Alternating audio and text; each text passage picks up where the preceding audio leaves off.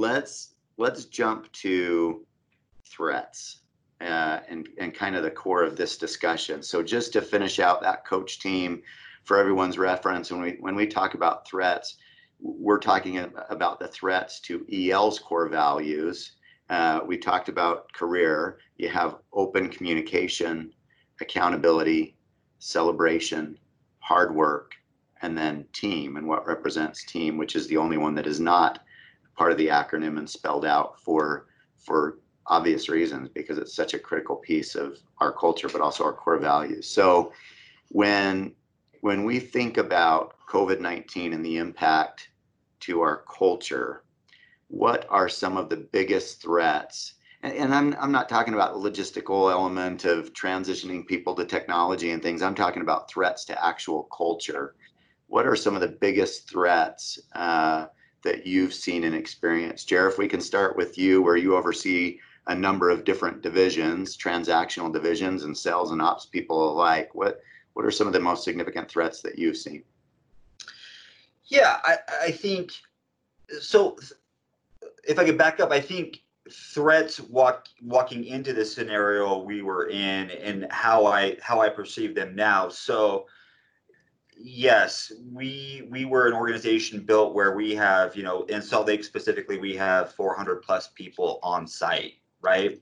And so all of the things that we mentioned about coach team are somewhat, or were somewhat, predicated on those folks being on site. If you look at things like celebration and hard work and accountability, there were elements that you think, oh my gosh, as we move 70% of our workforce off site, are we going to lose all of those foundational elements? Are we going to lose things like accountability? Are we going to lose hard work? Again, we do a lot of things throughout the week as just kind of a standard process where we celebrate teams in a Tuesday meeting, both organizationally and then divisionally. And that comes by way of, you know, cheering and clapping and recognizing. Well, all of a sudden you remove everybody off site and that element is now gone. And that's a huge threat to our culture, right? So again, and I would also tie in that's when we started down that road. It was like, oh man, this is going to be somewhat challenging, but I think we mitigated and evolved to keep those foundational things still intact, though with a different approach. Obviously, we've utilized things like Microsoft Teams, which we're happily utilizing right now. And again, tying that into even the empowerment, right? I don't know if this is the greatest analogy, but at some point it's kind of like raising children, right? You have to model and you have to teach and you have to set a path for them, understanding that one day they're leaving the house. You cannot be with them 24/7. And it's truly probably when they leave the house that you realize, did I do the things I needed to do to help them set themselves up for success? Yeah. And I got to tell you, it was pretty unnerving, right? We had never experimented. We had never beta tested with folks offsite. You know, you hear folks in maybe Silicon Valley and stuff where they had a percentage of their workforce that was offsite. So they had a baseline. They had a case study. We had none of that. Yeah. So for us, it was, we were releasing our children out there and saying, okay, have we built the foundation that we think that we've built? And I think, you know, that comes by way of, do we retain our core principles, whether we're on site or off site? Yeah. And I think we've done a fantastic job in not losing any of those core principles. Yeah, so well said. In fact, to that point, I would emphasize it even further in that with conditions of the industry the way they are and talent availability the way that it is, right? Unfortunately, there's been an incredible amount of layoffs and companies that are totally struggling, and we've wanted to do our part to contribute to the economy, especially our local communities, provide jobs. We also see it as a tremendous opportunity to invest in growth. We're in a very financially strong position. We've always grown smart from a financial standpoint. And so our approach has been higher. Let's grow through this. Let's look to take more market share from competitors, but let's get more talent in-house. The challenge that's presented is when Jer talks about this raising of children, I think that's a term of endearment, right? Because that's the way that we view it. I mean, it's family, but they're coming in fresh. We don't hire from within the industry. And so we're teaching them a new industry, a new skill set, a new trade. And there's an under your wing element to that. There's a let's do it together. And then that transitions to let's do as I do, never a do as I say. But that requires cohesiveness and people being able to work side by side and seeing and hearing. I had an interesting experience with one of our rock stars, Scott, this gentleman. He's one of our best players, not just from a productivity standpoint, production standpoint. Culturally, he's just a frontline leader, right? And that's where our culture lives and breathes. And he came into my office one day, and after he'd spent several weeks now working out of his home, and said, "Hey, so what do you think after COVID? What does this work from home environment look like? Because I'd like the flexibility. I kind of like it in some ways. At the same time, I like being in and being with my friends and working together." And the thing that I had shared with Scott is, Scott, the value for the organization isn't just you being productive. It's that your optimism and positivity and attitude and work ethic, it's contagious. That's the stuff that spreads. And for me to have you at home every day, I'm cheating several people that otherwise get to surround you and be infected by your attitude and the way that you approach business, the way that you interact with our clients and our carriers. And I can't cheat other people of that opportunity and tuck you under a rock working where people don't get to see and feel and hear your energy level. And so for me, that's been that extension of the threat to culture that we've had to be really, really sensitive to. Joe, what would you add to that? You bring an interesting dynamic where you've led that front line yourself. And now you're training that front line. And when we talk about bringing in new people and getting them up and started, it's one thing to train them in a classroom.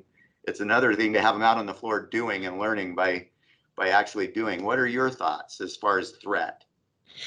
One of the big threats that I felt, I guess, myself and tried to speak to when talking to people was there's been a heaviness, right, in the world. There's been a lot to think about and consider and to be flexible with. And, you know, we talk about in England being our best self. That's kind of our goal, is to always be our best self. That's not always easy to do when you're dealing with that heaviness.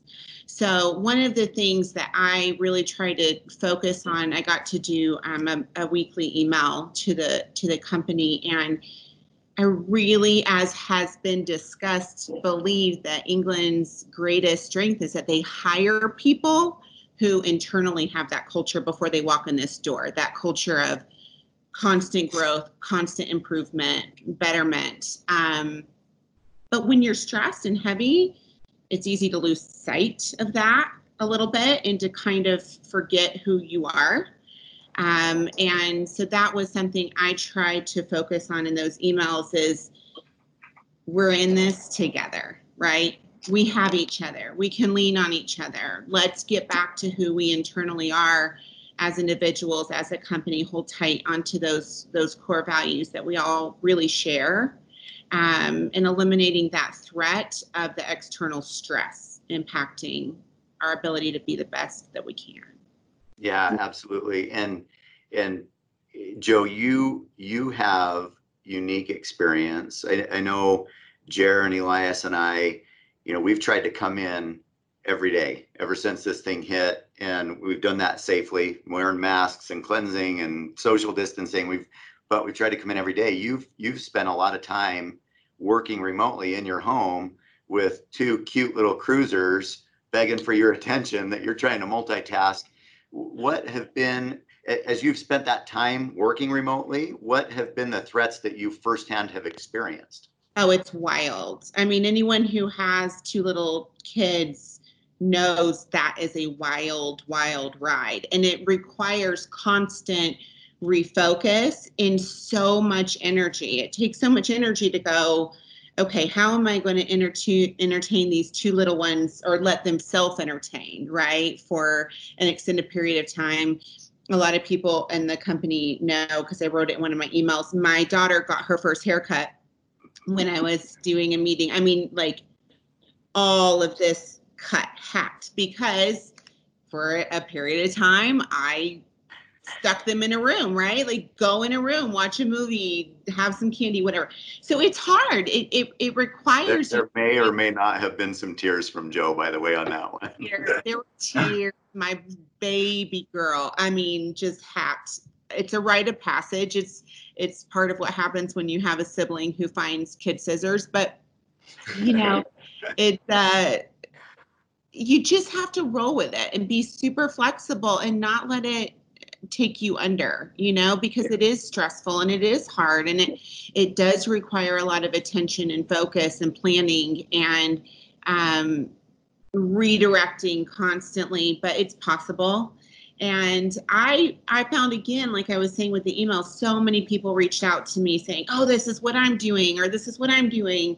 And just that element of internal community, I think, was what really helped to combat the struggles, because, like I said, we're in it together. We're all doing it. We're all figuring it out. We're all, you know, a little more stressed than normal. We're all managing the best we can. So finding that sense of your friends and your coworkers going, just hang in there, try this, do this. This is what I'm doing. It was kind of cool. Well, and cool because of the best practice sharing opportunity that you referenced, but there's also, I mean, you just can't put a value on empathy, right? We're all living this thing, and just to know that others are experiencing some of the challenges you're experiencing, that you're not alone in the world in that way, that stuff goes a long way, just the human element. Jer, I think you had something you wanted to piggyback on. So when Joanne was stating this element of fear, right, I think one thing that I've learned in this process, being a leader, is, you know, my greatest challenge has been, you know, how do you honor the legitimate fear of the unknown, right? I'm talking COVID. Jay, she failed to mention that here in Salt Lake, we had an earthquake that first week, right? So it was, how do you manage and lead through people's legitimate fear of the unknown, and at the same time turn that into spiritedness or enthusiasm, camaraderie. Yes. And I got to tell you again, it's one of those times in life where I don't want to be Pollyannish about this scenario, because it's gravely serious on a lot of fronts, but there's probably never been a period of time in my life where I felt more cohesion with the people that I work, and really more enthusiasm, right? Yeah. And excitement to a certain degree of, okay, these are challenges, but think about how much better. And I kept pivoting back to just think how much better we're going to be when we all get out of this. Not just EL, but the world. And now you'd probably say society, right? It's probably one of those things that's always darkest before dawn. But if you can keep your lens on the long term, think about how much progress will have been made. Yeah, absolutely. I get so excited about the post-COVID world, and for obvious reasons, right? We just want to be through this, but more so because of the progress that we've made, like even as humanity. And there's certainly this element recently that's been so disheartening and disappointing with the unrest, given the protests and such a great and appropriate and worthy cause, and there's the unrest there. But when you go back before that, the unity of people and the kindness that you started to see as a result of this pandemic, and people, we need more of that, right? And there's so many different habits and developments that we need to permanently adopt that just are good for people as well as good for business. Great comments. Elias, what threats have you seen and felt? Yeah, a couple come to mind. You know, one specifically with communication. I think that's such a core value of ours. And when you have a workforce that's now, you know, miles and miles apart from each other, my initial thought was, boy, this is going to be tough to maintain that level of open communication that we have amongst team members. But I've actually been really surprised in the effectiveness and the new ways that we've found to communicate. And some of those ways, whether it's through daily morning huddles or team calls or Zoom, it's been impressive to see our ability to get things done productively and in a way that we might likely continue on once we're all back in the same location. I think we've learned a few things that will help us to be better in that regard, and I'm thrilled about that. The other area that I'm thinking about is you know, celebration. You know, how do you celebrate when there's people in, you know, 200 different locations? And we've been able to find unique ways to be able to celebrate both individual successes and team success. And you know, just not more than a couple weeks ago, we had achieved a significant milestone as a company, and you know, all the employees were rewarded with Grubhub gift cards that we're able to use to help, you know, to support small business and to enjoy the, you know, a lunch on the company. And normally we would have rallied together and had a big group lunch, but instead we're able to do that on our own. And another thing that comes to mind is our summer games. We've typically every year had an annual tradition where we get outside for a part of the day, and we have some intense wiffle ball games and human foosball games and tricycle races that Elias always wins. Yeah, so a lot of fun, and it's great. It's euphoric. It gets everybody excited, and those are happening this week, but with a little bit different twist, you know, where we're able to still honor social distancing, but yet have a lot of fun. And so I'm excited at the fact that we've been able to maintain these cultural elements despite what's going on around us. Yeah, great points. And Elias, point out just as examples that we've moved from wiffle ball and tricycle races to what are the examples of some of the summer games this week? Yeah, so we've got some like Boggle and charades and Family Feud, things that can be done online, but just a lot of fun still, to where people can get together, get competitive. We're a competitive environment, and that will not change. Yeah. It turns out Zoom is like a perfect platform for Hollywood Squares, right? And so we're leveraging that. It's worth noting too that by way of tradition, another evolution that Elias is referencing with summer games, we always do this big kickoff event with a barbecue, and it's been disheartening because we as an executive team get to barbecue the hot dogs, and we actually take it as an opportunity. It's been a few years of tradition where we celebrate our local law enforcement and our fire department and the emergency response personnel, and we have them come in mass, and it's a really neat environment. And gosh, all of a sudden it's like we're stripped of the opportunity to do that, but it's not good enough to just cancel, right? That's not been our MO. And still, instead, we've got a caterer coming today, and they're going to box these all up individually. We know that they're COVID safe. We're going to hand deliver them with face masks and gloves to each desk within the office for those that are here. And we don't want to leave out the response personnel. And so we're hand delivering some crumble cookies to all these fire departments and police departments and what have you. And yet at the same time, we're sensitive to that unrest. And so we also see as an opportunity to celebrate diversity, which just needs to be celebrated right now, not fought over, right? We've got to figure out the celebration aspect and come together. And so what better way than to teach our kids the way to celebrate diversity? And so we've got a big coloring contest that represents coloring pages of diverse peoples and backgrounds. And so there's just been so many cool ways that when you source ideas from our team members, there's solutions, right, to these traditions of ours to do it in a new way, an evolved way that accommodates current situation, but still not concede to the threats that otherwise exist to our culture.